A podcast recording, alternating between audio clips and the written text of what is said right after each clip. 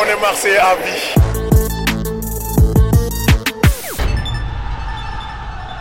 Si l'OM nous était compté.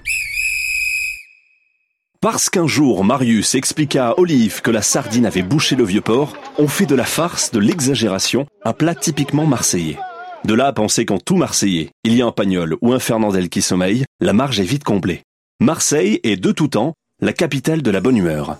Et l'histoire de l'Olympique de Marseille regorge de personnages truculents et d'anecdotes savoureuses. Mais il serait grotesque d'en arriver à croire que le prestige du club, de son passé, de sa légende, repose sur l'exagération. Il était une fois l'Olympique de Marseille. Droit au but, telle est toujours sa devise, qui doit lui venir de quelques corsaires qui écumaient les mers de l'époque de sa fondation, à la fin du 19e siècle. La gloire de ce grand club ne date pas de son origine. Disons qu'elle prend naissance durant le deuxième quart du XXe siècle, atteignant son apogée en 1993 après avoir traversé plusieurs cataclysmes. Vous devez savoir que l'OM doit son origine à un groupe d'amis amateurs de rugby, parmi lesquels le célèbre homme politique Fernand Buisson, l'immense comédien Harry Bor et quelques autres. En ces temps-là, le football était méconnu. Harry Bor et ses copains s'adonnaient au ballon ovale jusqu'en 1902, où le football fit enfin valoir ses droits grâce à quelques Anglais et plusieurs Allemands. Plus tard, en 1922, c'est Paul Le Seine, un homme d'affaires marseillais, qui donna l'élan suffisant, et le moins que l'on puisse dire, c'est qu'il fit énormément pour le développement du football. Dès cette époque, l'OM eut la volonté de se hisser parmi les meilleures équipes du pays. Le club fit descendre de Paris Jean Boyer et Édouard Crut, et en 1924 remporta sa première Coupe de France avant de réussir la même performance en 1926 et 1927. Jamais la devise droite au but n'avait été mieux respectée. Elle cadrait avec le style de l'équipe qui se laissait dominer pour mieux foncer vers le but adverse. Il faut dire que le quatuor offensif composé de Gallet, Crut, Boyer, Devaquez était très fort et jouait régulièrement en équipe de France. Et avec le concours d'un nouveau, qui allait faire parler de lui, l'inoubliable Pepito Alcazar, l'OM devait remporter le championnat de France amateur en 1929, un exploit conséquent. L'avènement du professionnalisme en 1932 suscita un engouement incroyable. On peut dire d'ailleurs qu'entre 1935 et 1939, ce fut une grande période pour le club olympien, avec les Cohut, Zermani, Bastien, Zatelli, Olège, etc. Et naturellement, l'extraordinaire gardien de but brésilien, Jaguar de Vasconcelos. Le public se battait pour les voir jouer. Tour à tour, l'équipe gagne la coupe en 1935 et le championnat en 1938.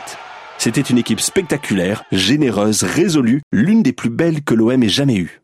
Quand elle n'était pas première, elle était seconde et demeurait admirablement soudée quand elle accueillait le jeune Marocain Larbi Ben Barek.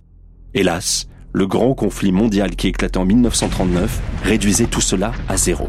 Il fallut tout reconstruire, il était une fois l'OM.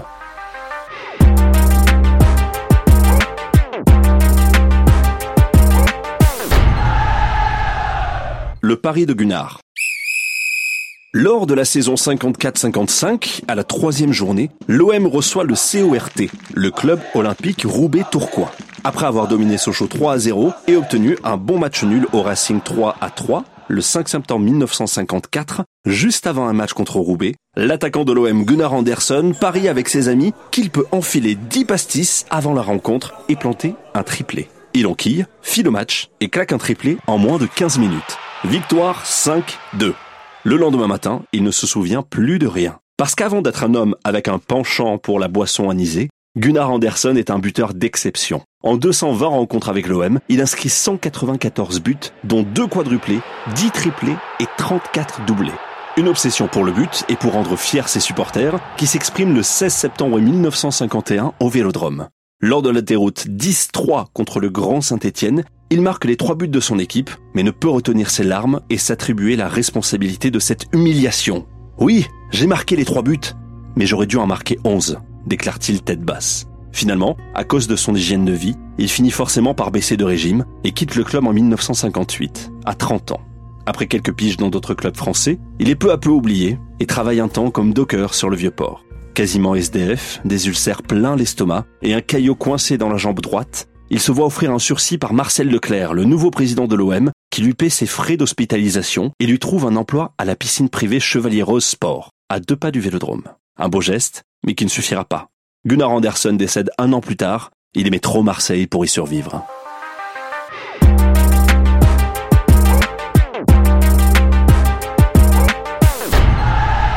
Le sucre de Yezo. Je vais vous raconter aujourd'hui l'histoire de Yezo Amalfi. Joueur de génie, élégant, technicien surdoué, dribbleur hors pair, grand spécialiste du coup du foulard, Yezo Amalfi, né à Sao Paulo au Brésil le 6 décembre 1925, a aussi marqué l'histoire du football par sa personnalité hors norme. Il aimait les plaisirs de la vie et les distractions provençales. Il n'oubliait jamais son peigne dans la poche de son short, histoire de se refaire une beauté durant le match. Doté d'une technique éblouissante, il aimait se montrer facétieux durant un match, se permettant de se mettre debout en équilibre sur le ballon pour regarder au loin avec sa main sur le front comme un Indien quand ses coéquipiers ne se démarquaient pas. Après des débuts réussis à Boca Junior, Penarol et Palmeiras, il passe par Nice en 1950-51, l'Italie sous la tunique Grenat du Torino, par Monaco et les clubs de la capitale du RC Paris et du Red Star. Il pose ses valises dans la cité phocéenne au cours de la saison 57-58. Ainsi, 40 ans avant Enzo Francescoli et Chris Waddle, le public marseillais a pu admirer tout le talent et les tribulations de l'artiste brésilien à l'attitude détonnante pour l'époque. Époque dont les livres d'histoire rapportent par exemple que les joueurs ne nourrissent pas une grande tendresse pour les séances d'entraînement à l'image de l'ami Yesso. La légende transmet aussi de génération en génération des anecdotes olympiennes plus ou moins burlesques. Ainsi, l'entraîneur de l'époque, le Marseillais Jean Robin, s'étonnait régulièrement de la passivité du beau Yeso aux séances d'entraînement. Un jour, le Brésilien, pour répondre à Robin, demanda qu'on lui apporte un morceau de sucre. Il le lança en l'air, amorti du pied droit. Petite jonglerie pied droit, pied gauche, puis cuisse droite, cuisse gauche, puis encore épaule droite, épaule gauche, enfin coup de tête et hop, le sucre dans la bouche. Yezo prit le temps de croquer le sucre dédaigneux, suggéra alors Quand les autres seront capables de faire ça, Yezo, il s'entraînera. Jean Robin, paraît-il, n'a pas insisté.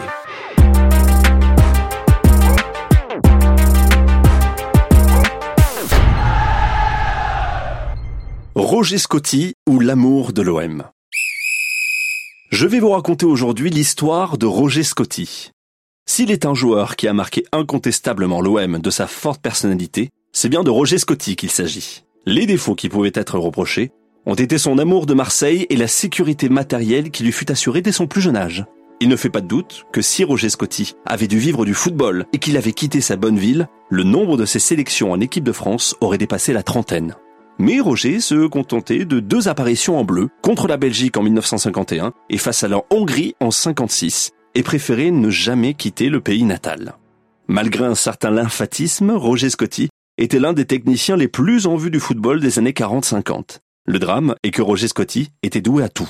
À la pétanque, où il battait régulièrement les champions de l'époque, difficilement vulnérable à la belote, son intelligence, sa culture, son sang-froid, sa ruse lui étaient, quelles que soient les circonstances, d'un précieux secours. Ces qualités lui avaient valu d'être l'un des joueurs favoris du président d'Ancos, au point que l'on disait à Marseille que Scotty faisait la pluie et le beau temps à l'OM. Pour vous définir Roger Scotty, l'homme et le champion, sa classe, son esprit, sa malice, son calme césarien, il suffit de compter quelques-unes des bien bonnes dont il fut l'auteur. La plus extraordinaire la voici. L'OM jouait ce jour-là dans une grande ville du Sud pour le compte de la dernière journée du championnat. L'OM n'avait plus rien à gagner ni à perdre, mais l'équipe rivale avait absolument besoin d'un point pour éviter une relégation. C'est alors qu'en toute fin de rencontre, alors que le score est vierge, l'arbitre siffle un penalty en faveur de l'OM. Palabre, discussion, polémique autour de l'homme en noir pendant ce temps, Scotty pose le ballon sur le point de réparation. L'adversaire bondit sur lui. De grâce, Roger, mets-le à côté, fais-le pour moi. Et alors que l'arbitre était toujours très entouré, Scotty répond Je ne donne une chance à chacun. Je vais tirer sur le poteau, alors pris seulement pour que le ballon heurte l'arête externe et non l'interne. Ainsi fut fait. Le ballon heurtait le montant et sortait. Cela, c'est Roger Scotty tout craché. Roger Scotty a disputé 452 matchs et inscrit 66 buts avec l'OM entre 1942 et 1958. Roger Scotty est décédé le 12 décembre 2001. Il avait 76 ans.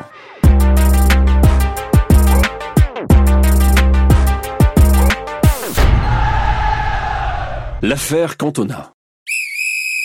Je vais vous raconter aujourd'hui l'affaire Cantona. Tout d'abord, arrêtons-nous un instant sur ce footballeur devenu légende. Incompris en France, il rejoint en novembre 1992 Manchester United.